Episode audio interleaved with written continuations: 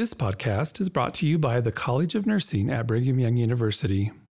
For more information about its programs, faculty, students, or alumni events, please visit nursing.byu.edu. Crunching numbers is no small task, but have you ever thought about using numbers to improve nursing? Today, our guests will give us details on how numbers and technology can improve your health and the way that you care for patients. Hey guys, I'm Adia Hansen. And I'm Corbin Smith. Together, we are going to explore the nursing profession, with exclusive interviews for nurses working in jobs you want to know about. transferring info from one nurse to another. This is the college handoff.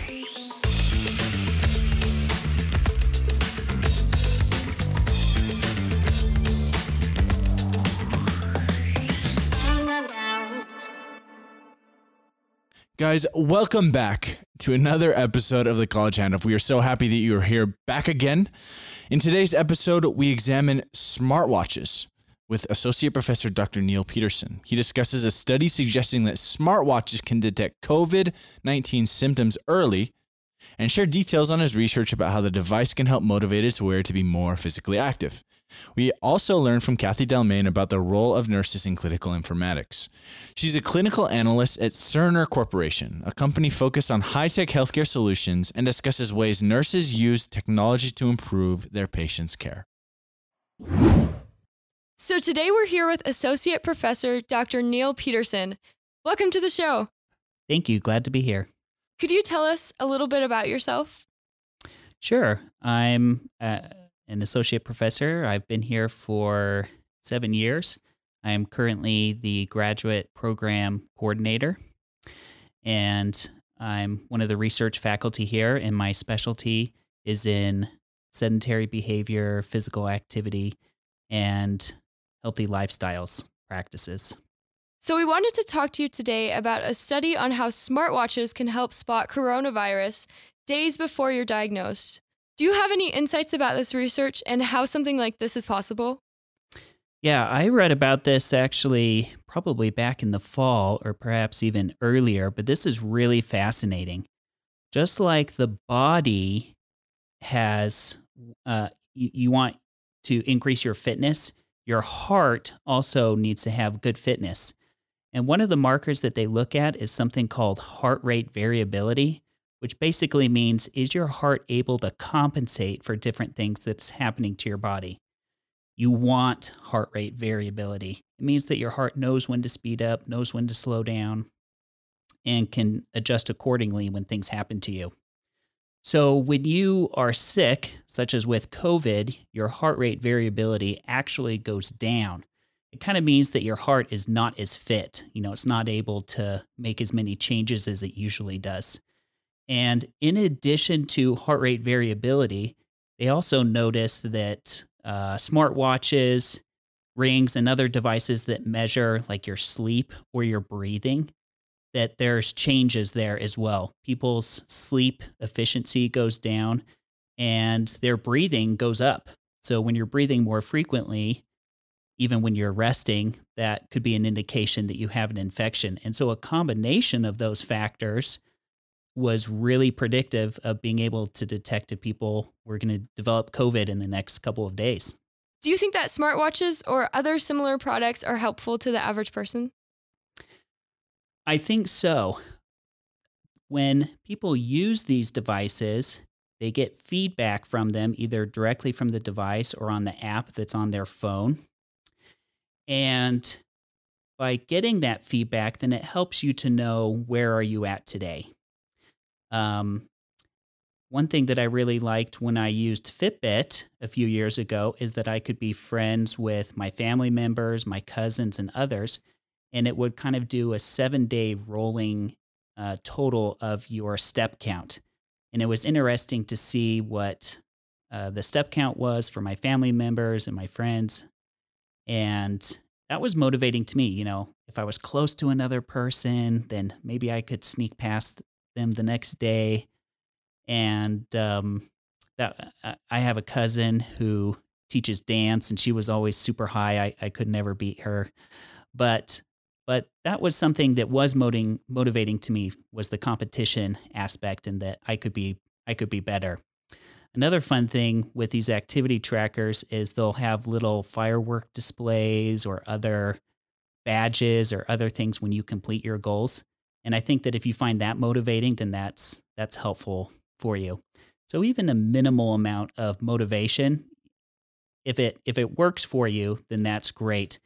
Uh, whether that aspect is competing with others or having a social connection aspect with others, there's lots of really great apps there for running or other workouts where you can compare runs with other people and they can cheer you on and say great job and i think that those those things are helpful um, and we really need to praise even the small the small amounts of things that people do to to change for the better. In my in the courses that i teach at the college of nursing all my students know that we take a break every hour and that during that hour they're all required to stand up. Sometimes i'll i'll have an app on in the background where we do different exercises. Uh, one of my favorite ones is just doing hip hinges and exercise doesn't have to be super hard or sweaty or uh, tire you out just that little bits of movement here and there that kind of get your heart rate elevated can help you be a healthier person Well, we know that you spent a lot of time researching how exercise affects health. Can you tell us why you chose to focus on exercise? Yeah, well, exercise is awesome. When I decided to go uh, and get my PhD and research something, you have to choose a topic that you're going to be passionate about for a long time because that's what you're going to be studying for the rest of your life. And I decided that I really love exercise. I love sports, I love being active, and that's what drew me to that area. And exercise is really interesting because our culture has kind of changed from being a very active culture a few hundred years ago to more industrialized and more uh, commercialized. And we're seeing it at our desks more. Even our modes of transportation are changing. And so we're becoming less and less active every decade. And there's a lot of implications that come from that. And I, uh, and so honestly, when I decided that I wanted to research uh, exercise, I kind I, I wanted to pick something that was an eternal principle. I don't know if that's kind of cheating, but I wanted something where I'd definitely be able to find results. And I feel like being physically active, exercising, or keeping a healthy body is an eternal principle. And so I want to do research that will help solidify how that's an eternal principle and what can we do to improve our bodies and and make it uh, the best experience that we can have on this earth. And so, a lot of the research that I do is kind of centered around how can we optimize our physical activity? How do we measure it? Uh, for example, right now I'm working on a study with one of my graduate students, and it's called What Women Want Motivating Factors of Activity Trackers for Women.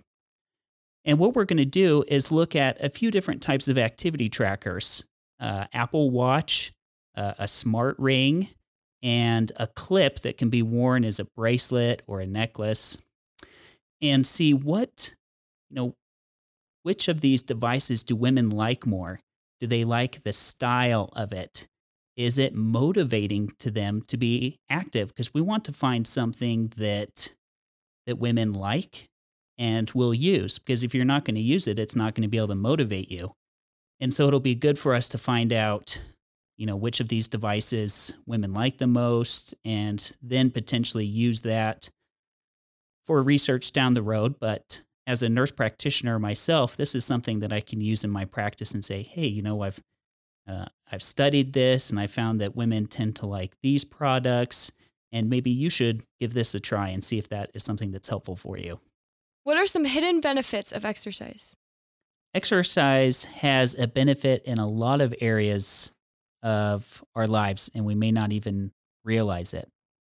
For example, recently I partnered with Stacy Hunsaker and Michael Thomas within the College of Nursing to help develop an app to reduce burnout and increase resiliency among healthcare workers, specifically nurses. And we developed an app called the GEM app, G E M, standing for Gratitude, Exercise, and Mindfulness. By integrating gratitude journaling, daily exercise, and frequent mindful meditation, we can actually see increased resiliency and decreased burnout rates in nurses. We use this over in the the newborn ICU over at Utah Valley Hospital. And that was just a, a pilot study, but we're looking forward to expanding that and seeing how, in addition to gratitude and mindfulness, how exercise plays a part in helping to improve our resiliency and being able to withstand the pressures and stress that happen in our lives. Another benefit to exercise that you may not know about is that there's a connection between physical activity and how well an immunization works in your body. For example, there was there's been some studies specifically with influenza vaccines that when you exercise within 30 minutes of a flu vaccine that it actually improves how effective that vaccine is for you. Now, there hasn't been a whole lot of research looking at other vaccines, but it's pretty interesting that if you're an active person anyway, and if you're, and for some reason, if you are active in and around the time that you get an immunization, that that may actually improve how well that vaccine works for you. Part of it is on distribution, but there's something about exercising that also activates your immune system so that when it engages with the vaccine content that it helps to make that response more vigorous, a, a more positive response, an enhanced response. So, how can students reach out to you if they're interested in participating in the Leadership Council or your future study once it gets approved? Anybody interested in contacting me can do so through email and my email is neil dash p e t e r s o n at byu.edu. That's Neil Peterson at byu.edu. Well, Dr. Peterson, we appreciate you sharing your insights with us today. Thank you so much for coming and being on the show. Thank you. It was a pleasure being here. Now go out and be active. Hey BYU nursing students, don't forget your ATI account gives you access to tons more resources than just your required exams. The ATI testing website gives you links to your digital textbooks, the ability to create dynamic quizzes, and other NCLEX prep tools not typically utilized by students. You pay for this service each semester, so you might as well use it. Awesome. So now we are we're here with Kathy Delmain, the one and only. She works as a nurse, but with a focus in nursing informatics, which is something that's completely new to me. And I wanted to talk to her a little bit about what nursing informatics is specifically and what nursing students could do to get involved or to work in nursing informatics one day. But before we get to that, Kathy, can you introduce yourself? We're happy to have you here. Thank you. I am pleased to be here, and I'd be happy to tell you a little bit about myself. I graduated from BYU Nursing in 1978 with an associate's degree, and I was pretty excited to get busy with nursing. So I worked in med surg nursing for several years. I uh, served a mission uh, in health welfare services, and then I came back and worked some more in nursing and at one point was given an opportunity to work with a company developing computer systems for nurses. And being a little bit burned out, like we often get, and looking for a different opportunity, I took it. And that was many years ago, and I haven't looked back. Okay. I have a, a, ton of questions already, but before let's kind of establish a baseline or a foundation for those who are listening. What exactly is medical and nursing informatics? Well, it's a meld between the profession of nursing and the practice of nursing and the practice of information science. So, information science is the gathering of and maintaining and utilization of information and the technology associated with that. So, and we use that to gather information and improve patient care.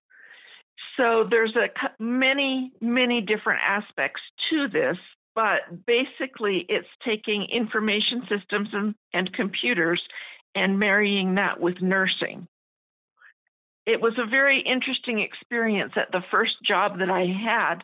Um, they were just starting to develop an order communication system, which allowed nurses to enter computer orders. And of course, at that time, the main function was financial. We wanted to capture charges, we wanted to make sure that we were recouping costs for everything that we did. And so when I was hired, my hiring manager said, It's really easy for us to teach a nurse how to do the computer part of this job. But we can't teach computer professionals how to be nurses and how to relate to the nursing part of this job.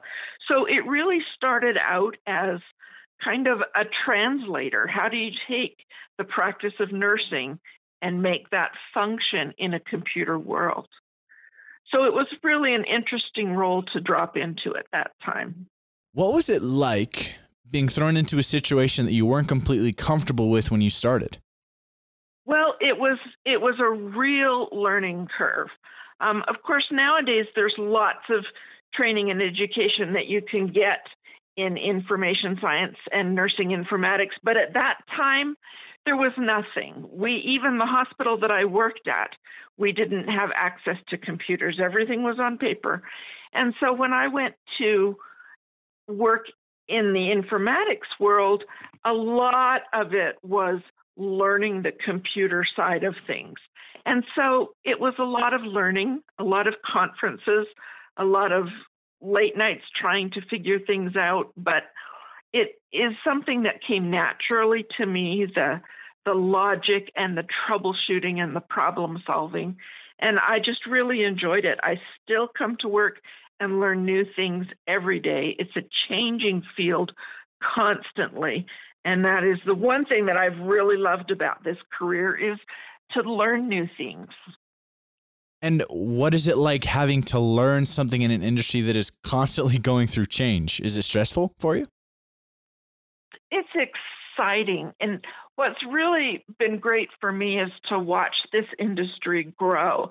Like I say, when I first started in informatics, it was not an industry, it was not a thing. There were very, very few nurses involved in this. There was uh, a journal that started soon after I got into this industry, but everywhere companies were looking to break into the healthcare field with computers, but there were no trained people. They had to train any nurses or any uh, healthcare staff that they wanted had to be trained by the companies who were developing the software or by the hospitals who were moving them into these informatics roles.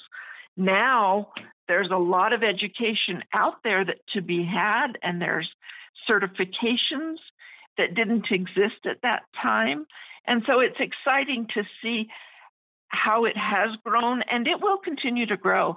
The whole area of healthcare in informatics is it's just ripe for burgeoning growth. There's so many eh, different areas that a person can can look at. You can look at software development, you can look at education, you can look at helping hospitals improve their best practices.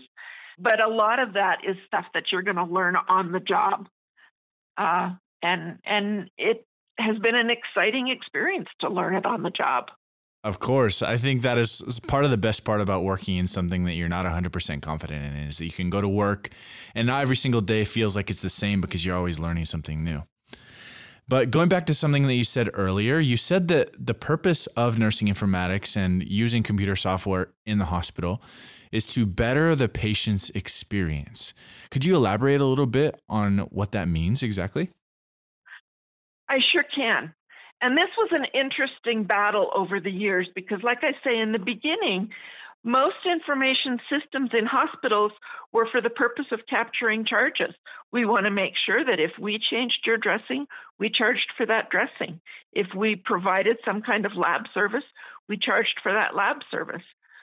When uh, capitated payments and DRGs came along in the late 80s, that wasn't quite as important because it didn't matter if you used a dressing or not. You were only going to get paid whatever we pay for that DRG. But because nurses had at that point started to be introduced to computers, it we looked at it as opportunities to then improve patient care and improve the experience. Order entry was some of the first things that happened, one of the first things that happened. And that, of course, really improved the communications between hospital departments. It also brought to light communication issues that existed between departments, and it was interesting to go to different hospitals and see every hospital had the same kind of communication issues as we would uh, evaluate their communication processes between departments.